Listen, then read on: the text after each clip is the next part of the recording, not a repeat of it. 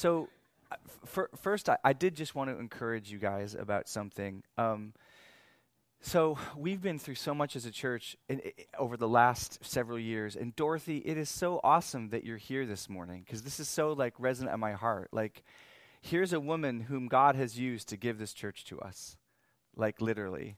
And uh, I don't know why, but um, this has never happened to me before that I can remember. I was planning on leading worship this morning and helping Jared and Adair lead by supporting them with guitar and, um, and being able to talk to them about the music. And something happened to me last night and continued to percolate this morning.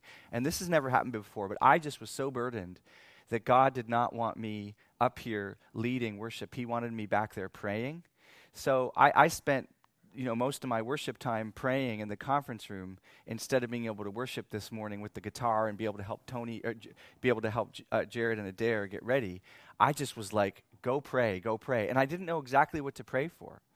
Um, I just trusted that the Lord knows. I've been through enough calls to prayer in my heart where I know sometimes I know what to pray for, and sometimes all I know to do is just to say, Lord, you know what I, needs prayer, and I'm just going to put my face before you and say, May your will be done, may your will be done. But as I did continue to pray, I felt the Lord free my heart to pray for our church to flourish for our church not only to survive, but to flourish. And that's not an easy prayer for me to pray right now. Let me explain why. Because in my flesh, I have a lot of fleshly self interest in wanting our church to survive. No one wants to be part of something that doesn't work. No one wants to see a ministry in the lifeblood of their hands not work. And so I can tell that there are ways in which I want to put my security, humanly speaking, in this church growing numerically and even growing spiritually. I can find indwelling sin, which is not my new man, but still tries to clutch and grab, trying to take territory. And so I, I do try to pray for you faithfully, regularly, uh, but there are times where I can ask God to make the church grow and make the church prosper, and I can tell that just as David could count the mighty men, Satan might want to make my heart find my security and so my motives get mixed and muddied, and we'll never be perfect this side of heaven. But this morning, I felt very free to just ask God to prosper this church and to, to, to, um, to keep this church a witness for Him, a lampstand for Him, and a place of rescue and healing for you. And so I did that. And, and it occurred to me last night to tell you guys about how, how real and important this is in my own life.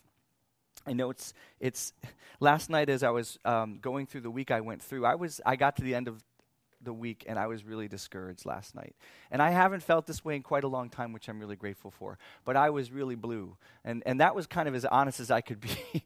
but but I just I felt extremely weary. I felt extremely uh, discouraged, and. Um, and it was hard, you know, as a pastor to want to communicate that all to you all. But I knew that the people in this church know me and they love me. And they've told me plenty of their garbage and their struggle and their crud and their weakness. And it didn't take a ton of spiritual courage to just set up like 14 people in a text and just say, I'm feeling blue, I'm feeling discouraged, would you please pray for me? And I did not feel, um, I, I, like that was just real. I didn't text it and start to like, oh, I love these people, they love me so much. It was just like, I'm just down for the count. And so I started getting some texts back. We're praying for you, praying for you. And I can't tell you at some point in the last 12 hours, it was really just shocking how full of strength I became and how full of energy and encouragement and power I became. And it, I, I, just went from, from Z to A spiritually. And, and, I, and it's, it's so important that, you, that I know you and you know me. And you're not just someone who flutters in and out of my life like, you care for my soul. You keep watch over me over the weeks and months and years and years. And now, for some of us, our friendship has turned into years and years and years of ups and downs and hardship. And when I ask you to pray for me, that's all there. And when you tell me you're praying for me and you come back to me, that's all there. There's so much that's involved in being committed to a people. God doesn't call us to be committed to the church in abstraction not as an idea. No, he calls us to specific people that are that are we're called to love and lay our lives down for over over many many years. That's usually what he does with most of us. And that's not easy, especially not today when the internet just tells you everything you need to know about the Christian life. You can, you, you can hear a thousand better teachers than you'll ever hear out of, out of my teaching on the internet. You can find them. I can tell you who they are And most of you guys know who they are. But you can't watch over their souls. You can't, you can't get their texts when they're really blue and, and, and pull them out of the mud. And listen, if you hadn't pulled me out of the mud, if I got stuck in the mud, I may not be in the worst things now. But if the trajectory keeps going in the wrong direction, then I can really shipwreck my family. I can really yell at my wife. I can really abandon my kids to ministry identity. I can really look at something I shouldn't look at on the internet once, twice, three times and get bound in that without help. And, and, and, and it's just, I'm just one member here who needs your care and support. I'm a pastor. But last night, you, you laid your lives down and prayed for me and lifted me out of, of, of not a great place. So I, I just want to ask you guys, and I believe I'm doing this from the Lord and not from my own self interest for, for um, making a name for myself. I want to ask you guys to be faithful to this church and to call others in this church to be faithful to her. And I believe God wants us to do a rebuilding that's, that's been going on. You know, when I, when I met, uh, when we first moved into this building, Dorothy, can you hear me? When, when we first moved into this building last September, it was, like a, it was like a rescue, if you guys remember. We had a vote in August of whether we were going to stay at church or not. and, and we voted overwhelmingly to stay at church. I mean, some of you guys were like, what are you talking about? But for those of us who are in leadership, watching what we'd been through, it was so encouraging to hear that vote. And right at the same time, this El Shaddai came and said, Would you come and be, would you come and have your church here? And it, for me, it was such a concrete expression of God saying, I want this church to survive. And I remember one of the first conversations I had with, with Pastor Todd in that office was he just said, Albert, this, this first year or so, you're, he didn't say year, he just said, this, there's a season right now you're being called to dry dock. It's dry dock. And he wasn't telling me we couldn't try to do outreach, we couldn't do soul fishing or, or we couldn't do um, Dorcas like we're going to do today. Obviously, we, we, we have to do that. But he was saying essentially, don't expect like this church to to grow like Bangusters numerically or or to have tons of clarity about what you should be and what you should do. You guys have been you guys have been torpedoed. Like um, your sails have been ripped up. You know, your hull has been shattered. God's bringing you into dry dock. This is a place, this is a season for you guys to pull in and rest and repair. And that's what those Tuesday nights have become for me and for some of you guys who, who, who, who've been there. It's just, it's been a place of rest and repair.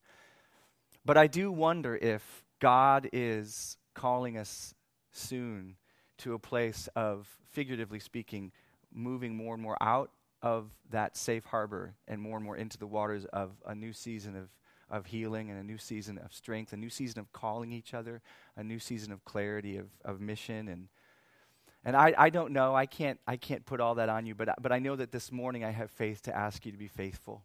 As in your good conscience. You know, there are times where God calls us to different ministries and different churches. But before the Lord, if the Lord would have you continue to commit here and continue to stay here, do that. Be faithful to her come to care group and care for one another. Go to Samson Society. Come to Tuesday night prayer. Do Dorcas. Come soul fishing with us. Reach out in texts for prayer. And when people reach out to you in prayer, answer their texts. Be with one another. Build each other up. Use all the formal and informal methods God gives us care groups and texting, to stay in touch with each other, to keep watch over each other, to guard each other. And think about what God might have you do. Begin to pray even now. Lord, is there something new you want me to carry? Is there some study or fellowship or coffee or something you want me to do with my hands physically? You want me to lift things I wasn't chairs and monitors and speakers? Or is there something you want me to start in terms of a ministry like Deb when she led the shame group this, this year? Is there something you put in my heart to do? And, and come and talk to me or Mike or Jim or David and like help us help you figure that out. We're not here to get in your way. We're here to equip you so you can do the work of ministry too alongside us. So, man, have I got a sermon to preach anymore? Let me just pray for a moment because I don't know if after all that the Lord would want me to keep you here a ton of time longer. Would you guys just pray for me? Pray with me right now? Lord, I just give you this time right now and ask you, God, to bless it. In Jesus' name I pray. Amen. I do trust God wants me to move into this, and I'll try not to be un, un um, helpfully more verbose than what I'm going to say, but I do feel like um, I want to do this. Dorothy, thank you for all you've done in your life. We're here by the Lord's grace through you today. So it's, it's, it's neat to have all this on my heart about our church continuing and thriving and to see you here this morning, the one who, who humanly speaking, made this place available to us. I just I take that as a sacrament from the Lord that why He would have you sit in this seat this morning for that reason. Um, and man, and and then there's just uh, Tony. I'm just so glad to see you. It's so good to see you. I love you, dog. I'm so grateful you came this morning and all that God has in your future for you to pour out into other people. I, I trust He will bless and prosper. And may this morning be an encouragement to you. We're all so glad to see you here and to support you. We've been praying for you on those Tuesday nights and other ways for, for all that God has in your heart, that He would fulfill the purposes He's put in your heart to minister and care for other people. And we'll keep doing that. Um, so this morning, um, we're going to have a communion meditation and that's that's really where we're going because of what happened with Jen's family um, this week with her father. I was out for the count a couple of days longer than I thought I would be, and um, and I decided that as it, I, I feel so strongly that God wants us um, carefully thinking about where we are in 1 Corinthians six and seven about marriage, about human sexuality, um, about why these all point to His love for us first and foremost, and seeing us as His bride before we try to contemplate each other as husbands and wives. God really wants us to look at Him as our husband redeemer and us as His bride. I feel so strongly, and I'll talk about it next week why I feel so strongly about that, but I feel so strongly about that that I didn't want to just uh, do a drive by on that uh, as we go to part two of one flesh union and God's passion for us. So if you haven't listened to what we did last week, please go back and listen to that message. I, I, it, and just so you know, I know some of us will have a hard time with messages on husbands and wives and sexuality. Listen, that's not what that message was primarily about. And, and I think that's part of why God wants you to listen to it.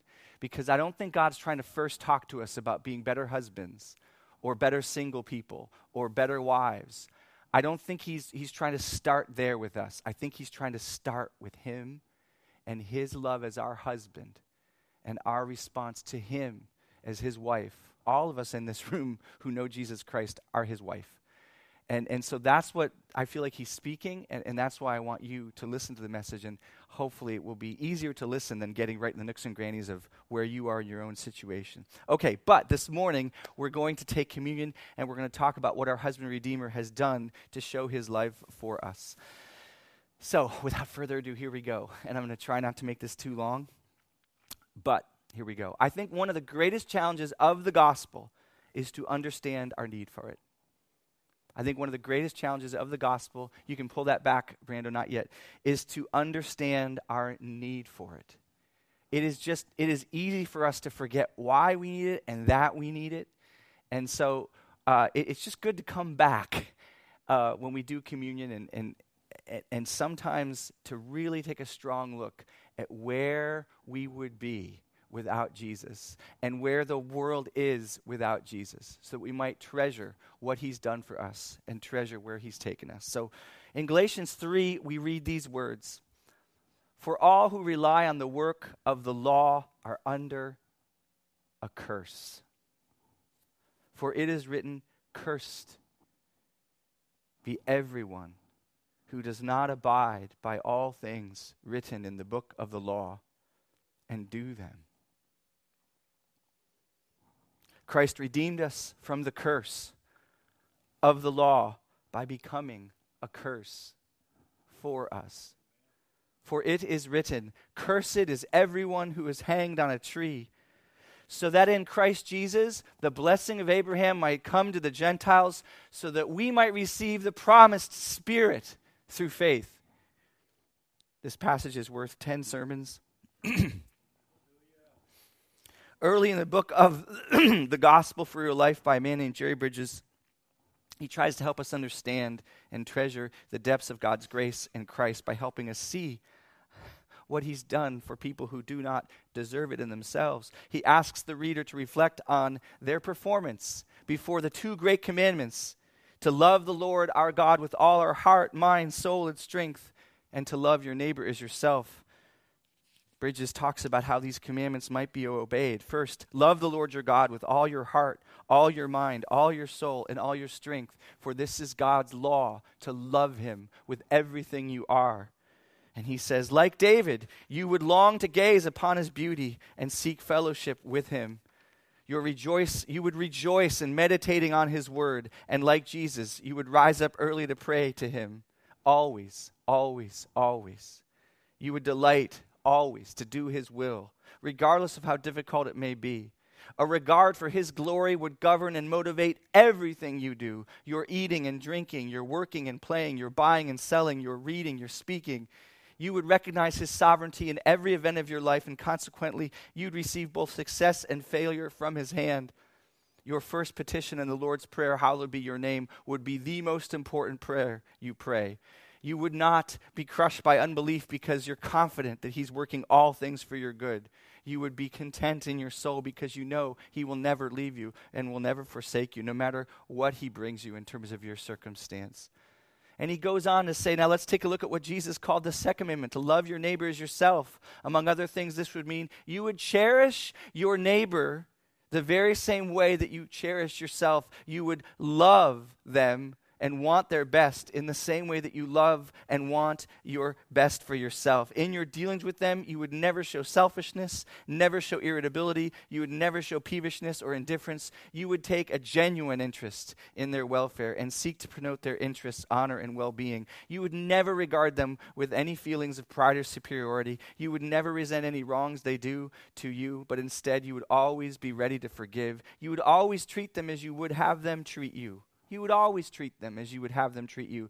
To paraphrase 1 Corinthians 13, you would always be patient and kind. You would never be envious or boastful. You would never be proud or rude. You'd never self seek. You would never be easily angered, and you would keep no record, even in your mind, of the wrongs done to you. And then Bridges says, Do you begin to grasp some of the implications of what it means to obey these two commandments? And, and yes, God is taking us there. Hallelujah we experience and feel the impulses and the desires of the new creation, of the Holy Spirit within us. But we all recognize that when God says, Be perfect, therefore, as I am perfect, we run to James, who says, We all stumble in many ways. And so we can say, Lord, you're saying, Be perfect as I am perfect. And we know that's impossible this side of heaven and we can, we can go to your brother by flesh, James, and say, Lord, we all stumble in many ways. But we forget that God says, Cursed is everyone who does not do everything written. So that God's holiness imposes this otherworldly gravity into our lives where we might say, oh, we're imperfect. It's okay. And God says, wait, you don't understand. The implications for our mediocrity and our failures in Galatians 3, they couldn't be more serious. Paul says that because of our disobedience and our imperfectness, as we excuse it with, Paul says we're under, apart from Christ, a curse because we do not love God as we should, and we do not love our neighbor as we should. And he quotes Deuteronomy 27 26 Cursed be everyone who does not abide by all things written in the book of the law. Cursed. That's what we are apart from Christ for our sin. When you look out in the streets of Frederick and see all the people that Jesus came to seek and save and longs for, and he does long for them, he's longing for a people that are also cursed. And that's a hard tension to keep together, but it's the tension of the Holy Spirit as He's expressed His heart in His Word. See, God is loving, but God is holy and just and infinitely, eternally serious about His command upon us to love Him and to love others with all that we are. By the way, that's what holiness and righteousness are love. He is jealous for his glory and his honor being reflected in us as it was meant to be. And when we don't live out the holy love that he's called us to live, we suppress that glory that was supposed to be reflected in us. And he doesn't take that lightly. It's sin, grave and severe to him. We steal his right to be worshiped in our loving disobedience. And this is why our sins as a race of people, mankind, bring us under a curse before God, because we've stolen his glory. And he's holy. And listen, I know this word curse, it brings up thoughts of witches' spells and pirate ships and haunted houses. But in God's revelation, it's communicating something much scarier. It's communicating the eternal separation, the eternal outcasting, the eternal condemnation and shame from God, His holiness, His love, and His goodness that our rebellion as a race deserves. And the picture the Bible paints of the effects of this curse is an eternity of sorrow, of regret, of destruction, Jesus' words weeping and gnashing of teeth. The fire does not go out, the worm is not satisfied. These are the words of Jesus, not me. And though in our spiritual recovery from leprosy, we can fail to feel the reality of it, our predicament couldn't be more serious. Apart from Jesus, mankind is cursed by God. But enter Jesus Christ enter Jesus Christ. For the first time ever, we see the image of God in man perfectly reflected as it was meant to be. Jesus loves God with all of his heart, his mind, his soul, and strength. He does this for 33 years on earth. He loves his neighbor as himself wherever he goes. He is for his neighbor. He is laying his life down for his neighbor. He is using what God has given him for his neighbor. He speaks all his words for his neighbor in regard to God. He is the perfect image of God in man. He is what we were all made to be. He is what we will all be in glory, perfectly restored to his image. He is where we are going now as we grow in him. But listen, in Jesus, we see so much more than that. We see so much more than the beautiful example we always wanted to be, we were always meant to be. We see something more than that. In him, we see fully that at the heart of God is not only a holiness for justice, but infinite mercy. That just as God must be holy, just as God must be holy in light of sin, so, because of his nature, he longs to be merciful to sinners. Just as he must be holy in light of sin, so he longs to be merciful to sinners.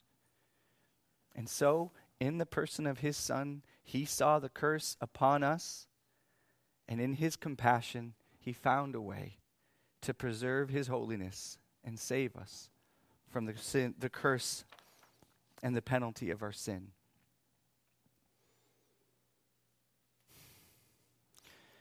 And we're just going to go into news that's just going to get better and better now from here on out this morning. We talked about the disease for a bit so that we could treasure the cure. And now we're just going to look at the cure, folks. In dying on the cross for our sins, God took the pain and the shame and the weight of our curse from us. In the person of his son, he took it upon himself. And listen, brothers and sisters, he took all of it.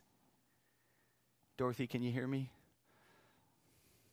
He took all of it. He left nothing of the curse to be left for you or for me. He took all of it. The curse for all the sins we have committed and will commit. All we have done and not done. All we will do and not done do that violates God's holy call to love.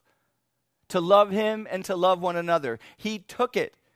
He took the curse we deserved and he exhausted its power. And he exhausted its penalty. It's so important that we see that He took all of it so that we don't continue to try to carry it ourselves and pay it back or live in shame or live in self hatred. Listen to what John Ensor says in his book, The Great Work of the Gospel. I love this question. He just, it's so like, duh, like, yes. What good would it be if Christ paid the penalty for just half my sins?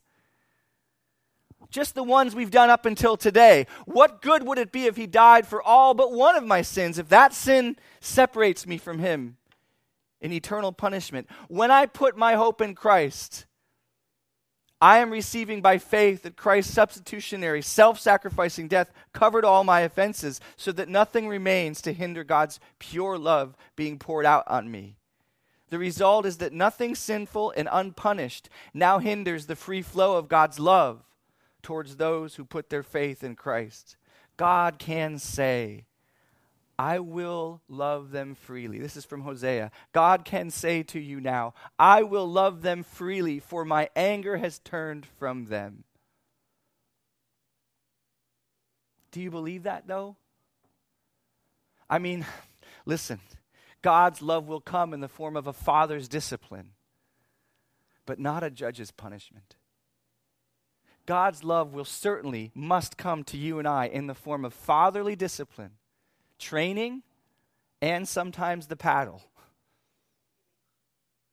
Training in the gym, and sometimes on the knee. It will come, but it never comes from the heart of a judge judging you and sentencing you. It comes from the heart of a father. Hebrews 10 is one of the greatest proclamations of the all of it doneness of what Christ has done. There, the Holy Spirit says, One more back? Is there one more back? Okay, well, we'll hold there. We have all been sanctified, that means made holy, through the offering of the body of Jesus Christ, once for all. That's verse 10. We have all been sanctified through the offering of the body of Jesus Christ once for all. this is one of the most important, powerful, and freeing passages in Scripture. And then the author compares what the Old Testament priests used to do all the rams, all the goats over and over again. Every year, Yom Kippur, sacrifices again and again and again and again. He contrasts that with Jesus. And here's what he says about the old guys Every priest stands daily, ministering and offering time after time the same sacrifices, which can never take away sins. But he, speaking of Jesus, having offered one sacrifice for sins for all time. Did you hear that? Having offered one sacrifice for sins for all time, sat down at the right hand of God. For by one offering he has perfected for all time those who are sanctified.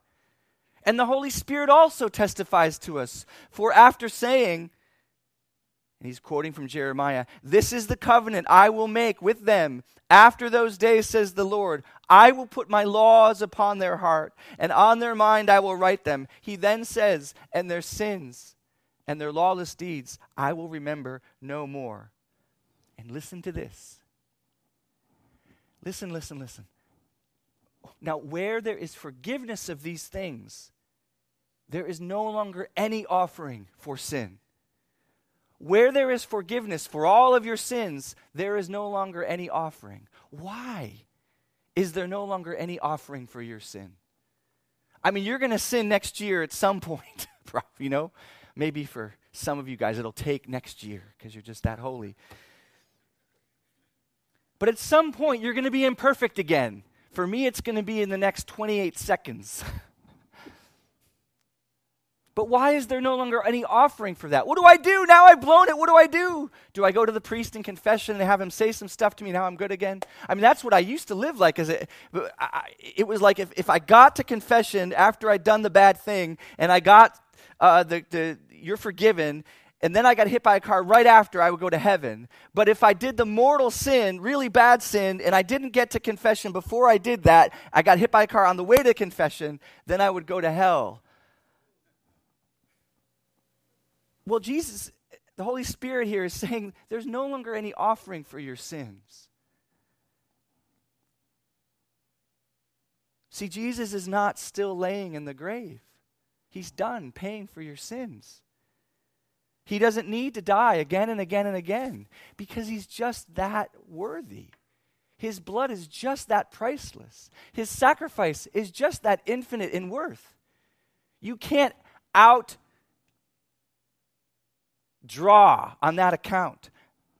Listen, if, if you hear me saying, go out and sin all you want, it's okay, Jesus is taking care of that. You may not have the Holy Spirit in you. You may not be a Christian.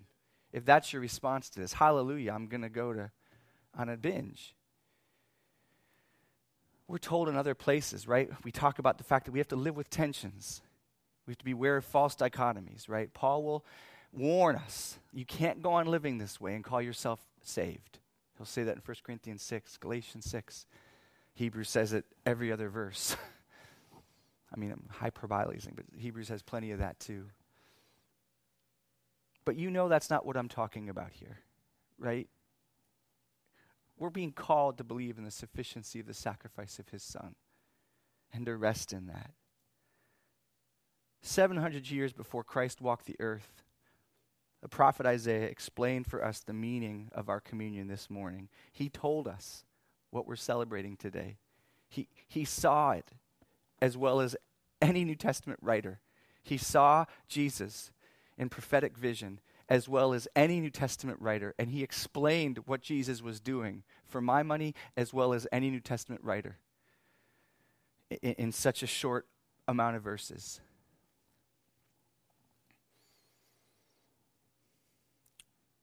Isaiah 53, verse 5 But he was pierced for our transgressions, he was crushed for our iniquities. Upon him was the chastisement that brought us peace, and with his wounds we are healed.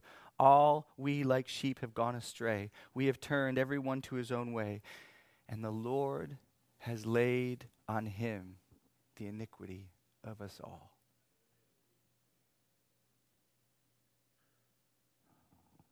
The Lord has laid on him the iniquity of us all. Would you feel this morning the weight of your iniquity, real and imagined? Because Satan will lie to you too about your iniquity. He'll seek to condemn you for things you didn't do. But there are some things you did do that you're still hanging on and you're, you're just crushed by. Just, would you just shift the weight off of your back again, afresh this morning, onto the back of your Savior? Who has the strength to carry it. You don't. I was texting with Tony this week and I said, None of us deserve God's mercy, but we cannot survive without it. That's the point. When we take the bread, a sign of his broken body, and the juice, a sign of his shed blood, we remember the Lord has laid on him the iniquity of us all. We forget that God is holy we forget that he's holy. Then we remember he's holy. But then we remember the Lord has laid on him the iniquity of us all.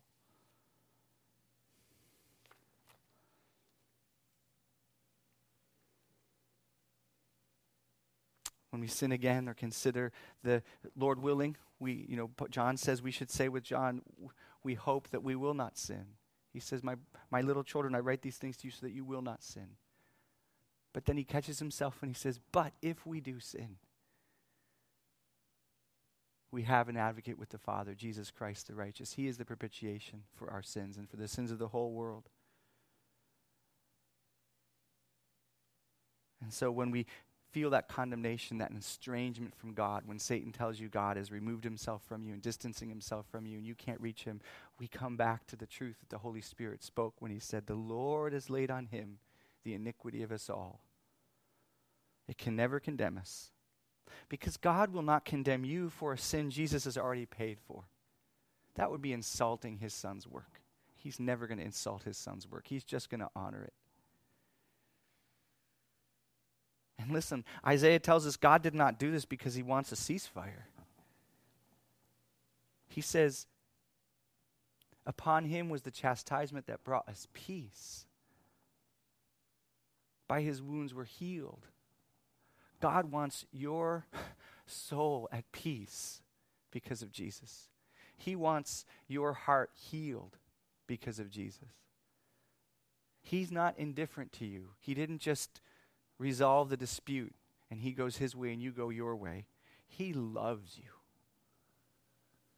He loves me. He has secured your peace and healing from all the effects of sin, all the hatred, all the selfishness, all the disorder, all the disease, all the death that it brings to our lives. Some of that healing we'll taste in this life. Spiritually, we should taste a great deal of it. Physically, in miracles, we taste some of it. In the resurrection, we are going to taste all of it and only it forever. And so now, this morning, experience the freedom of these words The Lord has laid on him the iniquity of us all. This is what it means to trust Christ and not ourselves for salvation. Paul says the free gift of God is eternal life in Christ Jesus. He commands us, right, to follow him, to be filled with his Holy Spirit. He died for us that we might be filled with his Holy Spirit and walk with him by the power of the Holy Spirit. We've talked about that so much over the last six months. We're going to keep talking about that for the next six years, Lord willing.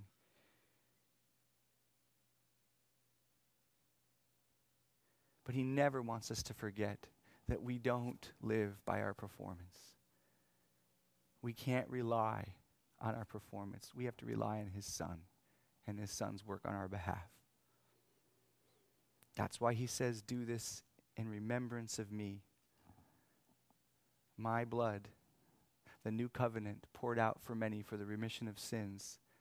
He wants us to remember that. That's why he says, Do this again and again and again and again we don't repeat the offering, but we remember the offering again and again. We have to. If I could ask whoever is passing out communion to pass out the juice and the bread.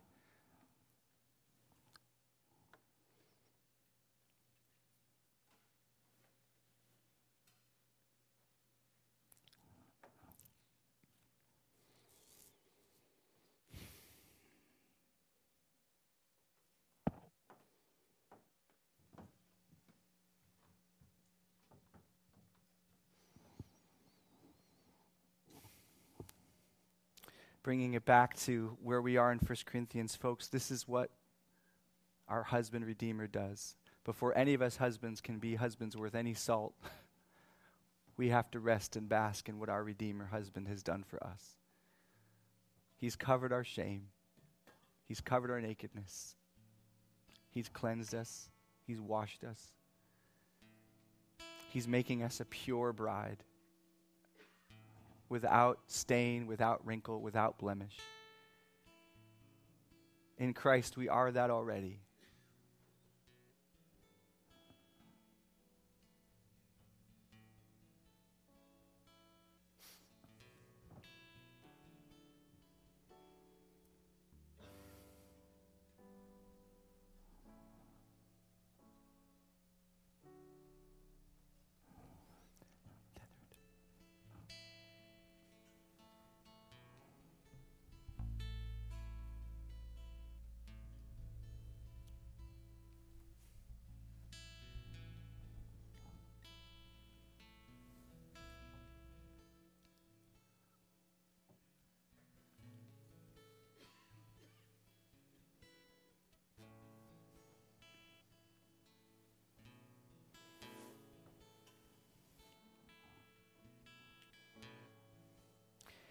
In love for us,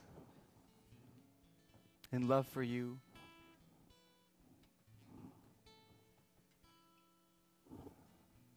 Our husband, Redeemer, in the night in which he was betrayed, took bread, and when he had given thanks, he broke it and he said to us, his bride, This is my body, which is for you. Do this in remembrance of me. Let's eat together.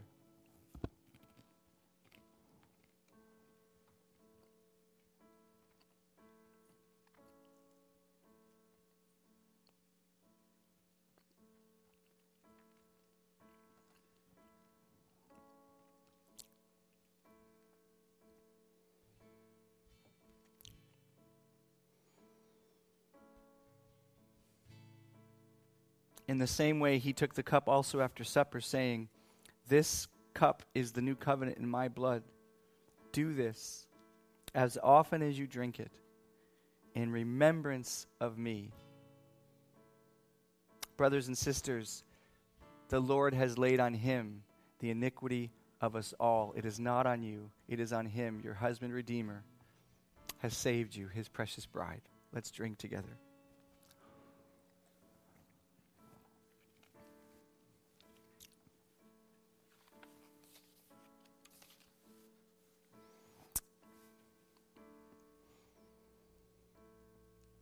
Oh, Jesus, our husband redeemer, may your bride today feel and experience your love. May we be reminded in this bread and this juice how much you love us, how far you have gone to save us, your bride, how much you long for us, how much you are jealous for us, and how you are with us till the end. O oh, husband redeemer, thank you. In Jesus' name we pray. Amen.